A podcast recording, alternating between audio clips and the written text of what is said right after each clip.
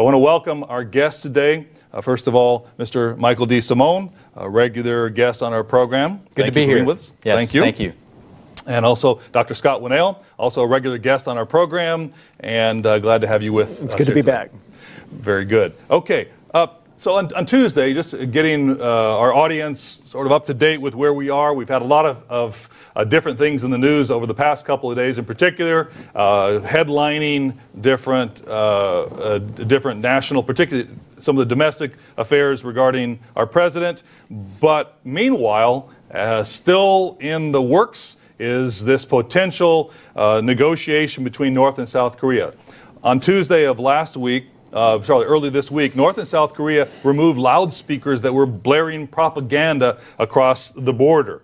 Now, according to a, a Reuters poll, uh, a poll of South Koreans last Friday, the day that North Korea, the North Korean leader Kim Jong Un uh, met uh, South Korean President uh, Moon Jae-in, it showed this poll showed that 64.7 percent of South Koreans believe that the North will denuclearize and will keep peace.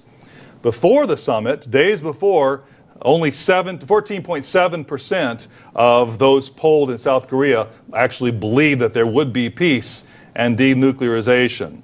So, in other words, it seems as if peace is in the air and even hope for peace is in the air. So it seems. So, as we get our guests involved here, let me ask you the question Has President Trump brought peace to the Korean Peninsula? Well, all we've heard are words, right? We, we've, we've heard a few words. This all began last Friday with a meeting, so it hasn't even been a week yet. Um, I don't know that we can attribute peace to anything yet. There is no peace. There are words. Uh, president Trump, probably not at this point, even though the South Korean president does give him that kind of a credit. Yes, Dismal. Right. I I think the answer is, uh, like President Trump has said, we'll see. Time will tell. That's really the answer. I mean, we, we have to wait to, to see how it goes. Uh, certainly, it's uh, developed a lot of hope in South Korea, but um, we'll have to see. Both of you sound like you're on the skeptical side um, when asked about this question. So, uh, surely reflect what is in the minds of most people, probably American citizens anyway. Um, uh, if you look at even some of the, the quotes from the news, you find things being said like, well, we'll watch and see, we hope, and this type of thing. So, why is there cynicism about peace in North Korea? I mean, peace in the, I should say in the Koreas. Why is that cynicism there? I mean, one thing, at least in our time now, of course, this has not been the first time there's been peace talks there, but uh, one thing is they uh, just a few months ago there's there, you know there was some major threats. I mean, the world was on the brink. It was scared that there could be nuclear war. So, I mean, this is a, quite a change. This is certainly one reason why um, there's skepticism. I mean, h- how this immediate change, at least it appears on the surface, you know, what's behind that and so forth. How deep is that? Yeah, I mean, it, since 1972, there this will be the fifth opportunity for these two nations to come together for some kind of a summit to talk about peace. The last one was in 2007, and as Mr. DeSimone mentioned, it was just a couple of months ago that they're at fisticuffs talking about potentially catastrophic fallout if the South goes in and, and tries to do something in the North. The other thing is, it has to do with trust. Who do you trust? Can you trust individuals who waffle so quickly? And the, many of the South Koreans actually are asking the same question. You know, they're they're optimistic, yet at the same time, they don't trust this guy from North Korea, Kim Jong Un, because of his actions in the past. D- You know, Go ahead. Uh, just uh, you know, tr- that's on the South Korean side, and you know, kind of looking at us looking at uh, North Korea and can we trust them and that type of thing. But then you know, there was uh, of course uh, New York Times or or Washington Post or something kind of points out, okay, well, if we break on the Iran deal, how can they trust us? You know, how can they have trust toward us? So. Does do, you think that this microcosm of let's say distrust and cynicism that we see with South Korea and North Korea and any sort of détente between the two, um, does that reflect more broadly on the world? What, what do you think? I mean, is that, is that attitude more than just applying to South and North Korea? Oh, absolutely. What was it, 1920, the League of Nations was formed? Mm-hmm. And then 20 or so years later, a little after World War II, you've got the United Nations that's formed, and most nations in the world are part of this incredible organization that's been developed to bring peace to the world. And where are we in terms of peace in the world today? Thanks to this wonderful organization that's been created. Why the cynicism? Do you think, do you think most people, let's say the average person, man on the street, really has hope that we're going to have true world peace in our time? Uh, I mean, really, that, that comes down to a very deep, I mean, that is a deep rooted problem. And of course, we've been dealing with it in civilization for, uh, you know, thousands of years. And we have had thousands of years to try to get it right. And we have utterly failed at it for thousands of years. You know, I was, uh, a few years ago, I was able to take a tour of the United Nations building. I don't know If you guys have ever been there, and uh, you know what struck me the most? I took a tour of the, of, of the whole facility. Um, the, the threadbare seats in the General Assembly Hall. They were so, now, I know that's a little, it it can sound like a little thing, but it was, it seemed as if it was a symbol of the futility of, of, uh, of the organization in terms of actually really bringing peace to the earth. Hmm. As we were walking, it, it was in the back of the hmm. General Assembly Hall, and um, I guess they were going to do eventually an overhaul. But the bill, actually, even the facility, uh, is is in need of a lot of, of hmm. repairs. Sounds, uh, it's a lot like our our relations between nations. Frankly. Yeah, So you- more money, more money than. Well- no. It, it's interesting, though, because I would argue that a lot of the people involved in the United Nations over the years really are well meaning. Sure. There, there is a real hope, a desire. For peace to come. I think the, the statistic you showed at the very beginning, where 14% of, of South Koreans didn't think it could happen, and, um, and then after this meeting last Friday, 67% think it can to me that speaks to the almost the hope beyond hope. People want it. They need it. They desire it so much. Yet it's this elusive thing. People are trying for it Yeah. the best they can it, every human um, endeavor that we can come up with is trying to bring peace and, and seeking peace. But it's it's futile. And it's shown a, a track record of futility. Right. There's a, a, a book, Why War. Um, uh, it was some letters that Einstein wrote to Sigmund Freud, and uh, one of the comments he made in this, in, in one of these uh, uh, comments to Sigmund Freud, was talking about, hey, now the, the ability, or close to the ability, to dis- be able to destroy civilizations. He says this issue has come to mean a matter of life and death for civilization as we know it. Nevertheless, the, for all the zeal displayed for peace, every attempt at its solution has ended in a lamentable breakdown. Mm-hmm. It's the track record. Uh, I just wonder in uh, today's scenario, when we read the scripture that talks that the proverb says hope deferred makes the heart sick every time mm-hmm. this mm-hmm. type of thing comes up where there is a hope for some for peace when it is dashed what happens? We become more cynical. And I, that I think that speaks to the cynicism of our, our world community for true peace. I might mention, by the way, for our, our viewers, uh, if you do have a, a question about the topic we're addressing today, please feel free to go ahead and write in, and uh, we'll try to address it as we go. It, it could be a, a little disconcerting, maybe a discouraging subject to talk about. Talk about, but uh, for what it's worth, folks, we do have we there are answers, and what we're wrestling with today is: do those answers come from man? Do they come from the mind of man, or or somewhere else? So, uh, if you have any questions or thoughts to add to the list, please go ahead and, and jot something down, and our producers will pass it on to me. We'll try to address it as we as we go through the show. So we've talked a little bit about the cynicism that is is, is there, even in uh, with a, always a hope, holding out a hope, but still uh, there is that that that cynicism. Um, uh, let me ask uh, ask this then as we go forward. See how our, our time is going here as we as we address this. Uh, we were going to address all of the areas in the world today that where hope is being dashed, Syria and Iran and Iraq and. Uh, But I think that I think our audience probably gets the point that there is there's plenty to see that uh, can can be discouraging. So back to President Trump then.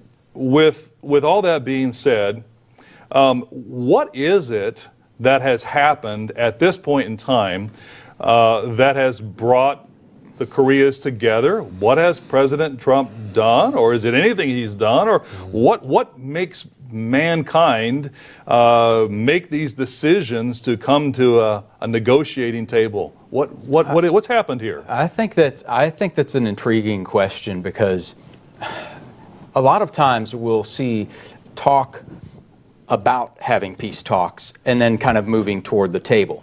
Here we've seen really some again we talked about these major threats that uh, just a few months ago that were being made. You know, he's shooting missiles with nuclear nuclear capabilities.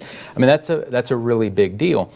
Um, of course, we've uh, we put sanctions on them. Uh, as far as the U.S. has enforced some very serious, powerful sanctions that has uh, only hurt his situation and his people. Um, I saw something that uh, they have spent $100 billion to develop their nuclear uh, weapons and so forth. And of course, that's $100 billion they could have used um, for their people for, you know, whatever different better purposes. So, so is is the the threat of, of force? Is that what brings uh, peace? Is it? I think the second thing you mentioned, uh, economic pressure, and we use that term economic pressure. What we really mean is starving people to death, don't we? Sadly, for those who are dictators, we really mean starving people to death. Depends on we what he spends his money on. Well, Yeah. there, there you go. Yeah. So is that is, is that a, a valid solution to war and strife to, to starve people? You know, it's, it's interesting. Um, some of our viewers may know, uh, may not know, that uh, the, the South Korean President Moon Jae-in actually commented last week after this meeting, the shaking of hands across the mm-hmm. demilitarized zone, and, and some of the dialogue that took place, that she was attributing this all to Mr. Trump's actions, mm-hmm. and actually claiming that Mr. Trump should uh, receive a Nobel Prize, Peace Prize. And there's been a big banter on the web now in from these news organizations about this. Mm-hmm. Is he responsible? I don't think so. Why do we act the way we do as human beings? Uh, why do our national leaders act the way they act as human beings? Isn't it for us? Isn't it for our benefit? Isn't it for self? for number one, right? So, so what you're saying is there's more to it. There is uh, for the the dictator of North Korea, it's a matter of uh, uh, pride or his self, something where he sees sees something good in it for him. Is that What's what in you're it for me? Th- This is an individual, as as most of us are, frankly, down to our nature. We don't like to do anything if we don't get something out of it. Uh, he's he's sitting pretty as a leader of a country right now. You, you look at some of the data on his income and his exploits. Uh, the guy apparently has a six hundred million dollar a year income, worth about five billion U.S. dollars, and I won't go into all the details, but he's he's okay for himself. Yeah. How does he have to maintain his regime? What does he have to do to make that happen? Um, and then there's this ego thing. What Hmm. can you do to rise higher on the world stage so that you can have some respect from the Which world? Which is really what he's he's wanted. That's what he's that's what he's really wanted to be respected by the world uh, in a way that they haven't been respected by the world in decades. So maybe a part of it is his desire for for credibility and to keep himself in power and and uh, and and those as tools as well. I say this because okay, so we have to we're we're addressing what are the tools that seem to bring peace in our world. I mean, we've we've talked about a few of them. These are the tools that seem to bring peace. But I would I would contend that that is those tools have not worked over the course of history, and they've shown mankind's weakness. What what what would you say? Would you agree? You know, they may work on a temporary basis, um, but really it, it comes down to the individuals. It comes down to the heart of the individuals. For, you know, let's say uh, Kim Jong un. One article uh, talk that I had seen, it talked about, um, hey, if there's been a real change of heart in Kim Jong Un that would lead to real peace between the two Koreas and, and so forth, then we'll see that in how he treats his people. You know, so we're talking about it is a human nature thing. It is the the, the inside of the person. Um, I, there's a proverb that talks about you know if, if a man can't rule his own self, or a man that can rule his own self is better than a man that can take a city. So um, you know, it comes down to here's a man who's ruling a nation, and you know if a man can't rule his own self, how can he possibly rule a nation well? Yeah, wasn't it Douglas MacArthur who made the comment at the end of World War II that if, if we're going to change anything in the world, it has to be of the spirit. Yeah. Mm-hmm. So, something with the spirit has to change. You know, it's interesting, the Bible, people look at the Bible in different ways. Many people in the world talk about it as this book of fairy tales and, and created by monks and all kinds of things. But it really gives us an interesting commentary on the spirit, mm-hmm. on the nature of human beings. Mm-hmm. And God commented a long time ago in Proverbs 14 that there's a way that mm-hmm. seems right to a man. And I think we know the end of it. The end thereof is death man has tried, as you say, for, for thousands of years to do it his way, but he's tried to do it his way. Mm-hmm. And what happens? Our nature gets in the way all the time. So let me let me ask this. So so in other words, if we ask the question, why is there no peace? And and some would claim, like maybe even an audience, some would claim, well, it's, you're not really addressing the real cause of, of war. It's it's it's poverty, it's lack of social justice, it it is is not uh, having enough food. These these are the causes. And what you're saying is actually there's there are underlying causes that are more at the root of, of mankind's problem than these these are more surface. Like, Yeah, I mean, mankind has tried to create governments to try and bring peace. And what do you see? Even Plato talked about a cycle of governments, and that you start out from dictatorship and you move your way up to democracy, and then you have anarchy, and it starts all over again. Um, the Prussian general and military analyst von Clausewitz, Karl von Clausewitz, made the comment that politics are the womb in which war develops. Hmm. Politics. This is politics come from a human form of government and a human design of government. It- he was making that observation. War comes from that. And to your question, okay, so you know why was Albert Einstein? I mentioned why was he writing to Sigmund Freud? Because Al- Albert Einstein recognized this was a this was a problem of human nature, mm-hmm. human nature, and how is it going to be fixed? Why was he writing Sigmund, Sigmund Freud? Because he felt that Sigmund Freud could help with that problem, the problem of human nature. now, now what what you're saying it goes against the grain in terms of a lot of politicians today because a lot of politicians, frankly, uh, perhaps a large segment of our society believes that the solution lies with, with government. For example, if we talk, talk about the Arab Spring. If only some of the cor- countries in North Africa would have democracy like us, then they would have peace. That didn't work out very well, did it? So, so now we're, we're talking about something beyond uh, some, let's say, uh, progressive form of government, democracy. We're saying that that's not the solution. Um, you're talking about matters of the heart. Let, us actually, before we go further with that, let me uh, invite our audience again. If you'd like to ask a question, uh, feel free to jump in there and uh, make a comment or question. We'll try to address it in our uh, in our discussion of the last the last 10 minutes.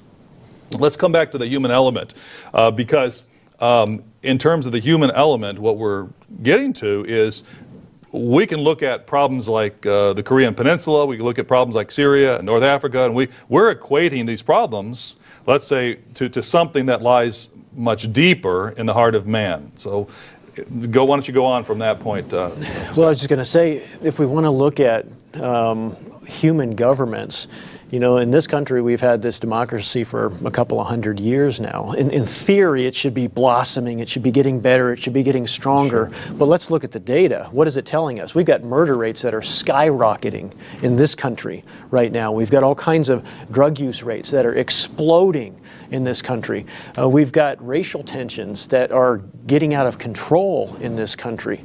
We've got more and more politicians who are being called on the carpet, if you will, for their indiscretions. What's going on? And these are high level politicians. Mm-hmm. What's going on? Something's not working for man. so, the, the for, democracy is not doing the trick to fix the, all our problems. No, and that's this commentary of the Bible that we have that looks into human mm-hmm. nature is telling us in Jeremiah that Yeah. the heart of man is deceitful. And it's desperately wicked. Who can know it? That's right. Yeah, I was. Uh, that was one thing that was sitting in my mind. That's right. Uh, you know, James four also talks about why are there wars among you, Dre- addressing that very issue. Why are there wars among you? It's because you ask, it's because you're looking for your own desires, for your own things, what satisfies me. Number one, putting putting number one above others. And of course, you know, we do that as a nation, and we feel like there's a, a need to do that as a nation to some level at least. And, you know, it's, it's a difficult uh, line to, to, to balance there, but it is at the core. It's how do we treat others? So, can we really truly bring world peace if we base that peace on on greed, putting ourselves first? Uh, where does that break down at any point? Well, what does the Bible say? Everyone does, talking about the end times, what's right in their own eyes. If we don't have a, a roadmap, a, a common Yeah. core of values, a common co- moral core, then we're going to all come to the table with what? Words.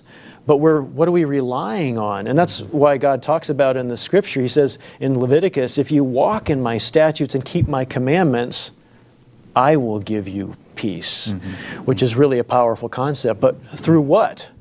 It's through this, this, this common law, this common Ten Commandments is what he's talking about, this common way of doing things that we can all get on the same page and use this as our foundation. You know, there's got to be uh, what you're saying. Uh, one, just another way to say that maybe is that, you know, there's got to be uh, one common standard that the world uses to agree on, to look to, um, and uh, and I, I've got to again from what Einstein had said, and I just find what he talked about very uh, substantial, very meaningful. Uh, talking, he says, the quest of international security involves the unconditional surrender by every nation in a certain measure of its liberty of action to basically one world government. The only way he, he thought for peace was there for there to be one common standard that all agreed to and all surrendered their sovereignty. So, in other words, we're back to the problem, though, is because mankind has to agree. Sure. And, well, and mankind is Right. thinking of himself first. Let, Right. me, let me actually bring up a question that came from our audience. Um, and the question is Does, uh, does the Bible say that God will punish the nations that disobey his law? In other words, is, uh, is let's say, uh, is God in the, in, the, in the business of punishing North Korea or South Korea or uh, United States or does, is, is God will God punish nations that don't obey Him? How would you answer that? Uh, either one of you want to give it a, a shot? I'd say first, God's not a vindictive God. He's not looking to look down from Mount Olympus and just chastise people. He's created this thing called His law that if we break, there are natural consequences. It's sort of like the law of gravity. You break the law of gravity, whether or not you know about it, you're going to find out that you've broken the law of gravity when you hit the floor. And so there's an inherent penalty that's built in for breaking the law of God. If you have killing all over the place and it's not wrong to kill, you're going to create anarchy in your society and people are going to hurt and suffer because of that. So that's, that's one piece of it. He talks about um, blessings and cursings in uh, Leviticus uh, and Deuteronomy. He talks about blessings for obeying him, for keeping his laws. And, you know, I, I was talking with someone the other day. Um, and the, the thing came up about uh, you know about there not being a God, and I mean this you know he was saying uh, I don't believe that there is a God, and uh, we, we talked about uh, laws and so forth. He says, well, there would if if there was a God, he wouldn't allow for all the suffering. I said, well, the God of the Bible says don't kill. The God of the Bible says don't lie, don't steal, don't commit adultery. Here are all the things that if we did, we would have happy lives. There wouldn't be mm-hmm. suffering. The reason they're suffering is because of these laws being disregarded and broken. God is allowing mankind. At this point in time, God seems to be allowing mankind to learn the lessons from His actions, both on a personal level and a, a national level. Sure. Will God at you know will, will God at some point step in? Thankfully, yes. And Revelation makes that very clear in a number of places. In fact, we're also told that Christ is going to return with a sword in his mm-hmm. hand because mankind's going to need to be uh, their is going to need to be gotten. But this is not a vindictive God, again, who's just going to destroy humanity. We, we go a little bit further into the plan of God after his return. It actually takes us back to the end of the Old Testament in Zechariah chapter 14, that gives us a vision into what God's kingdom on the earth will be like.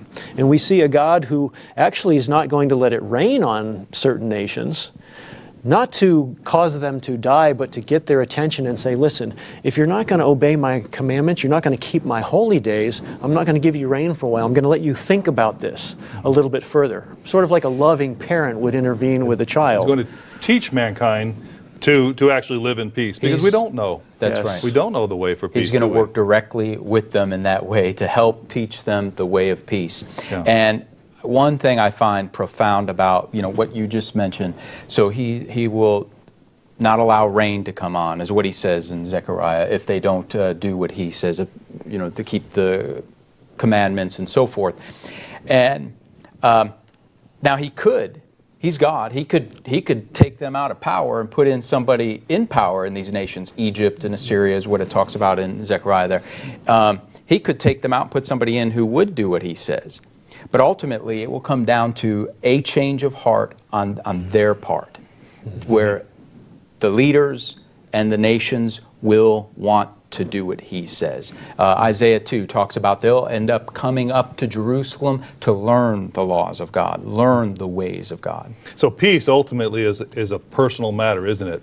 Would, would you say peace is something that is individual? Because let's say in our audience, we can, uh, those who are listening and watching, uh, hey, we can say, I want world peace, and yet the way we treat our neighbor doesn't reflect that, well, then we're, we're missing the point, aren't we? Sure. Uh, so we, I would say we all, we can personally uh, uh, further peace in our own community and our own families by what we say and do.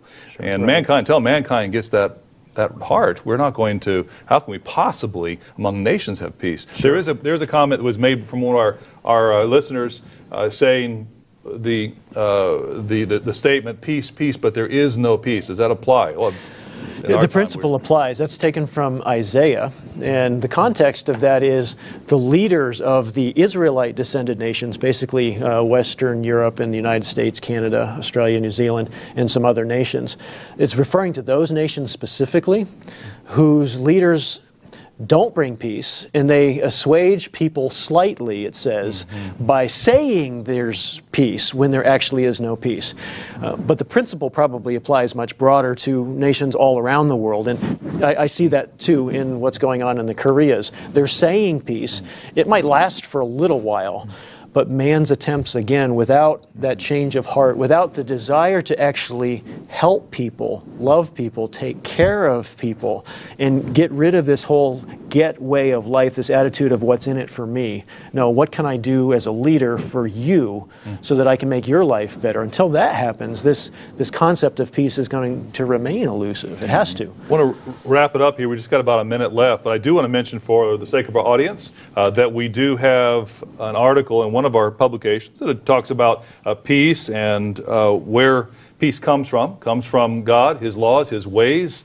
And uh, the, the, the title of the article is The Way to Peace, the Missing Dimension. So if you get a chance to look that up on our website, I think there's going to be a link that's going to be put up. Uh, click on it and give it, a, give it a read because it really talks about this topic we're addressing today in a, in a systematic way. I think you'd enjoy it if you enjoy uh, this topic and if you want world peace. So if you want world peace, read that article, okay? And so if you if you if you have no interest in world peace, then fine, then don't read the article. wow, that is that is that fair? pressure. Is That's that fair to say? okay, we've got just a few a few seconds. So, final comments. Uh, peace is this a Korean situation? Um, will whatever happens today, tomorrow, this next week, um, will it be really uh, ushering in lasting peace? Um, is there hope for mankind? Big questions. Little, give, give each of you a shot there. Right. You know, whether or not there's uh, peace from this, whether or not this works out, uh, the real answer ultimately will be the return of Jesus Christ, who will establish a real, true government that will bring peace. Yeah, ult- ultimately, it's got to come down to, as uh, MacArthur said, it, it's got to come down to, it's got to be of the spirit. There's mm. got to be a change of heart. There's got to be a change of nature in humanity. And the way of peace is going to be paved with the Ten Commandments. You can't get around that.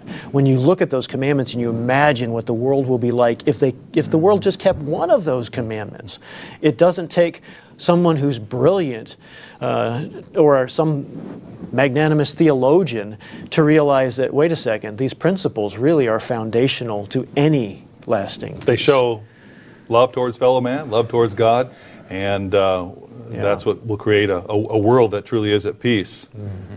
Well, thank you, gentlemen. Appreciate you being with us here today. Thank you. and thank you to our audience for, for being with us. Uh, if you'd like to go ahead and continue to follow our discussions, just, go, just make sure that uh, you tune into our, our channel here, and we look forward to seeing you next week. Thanks, and have a good, good afternoon.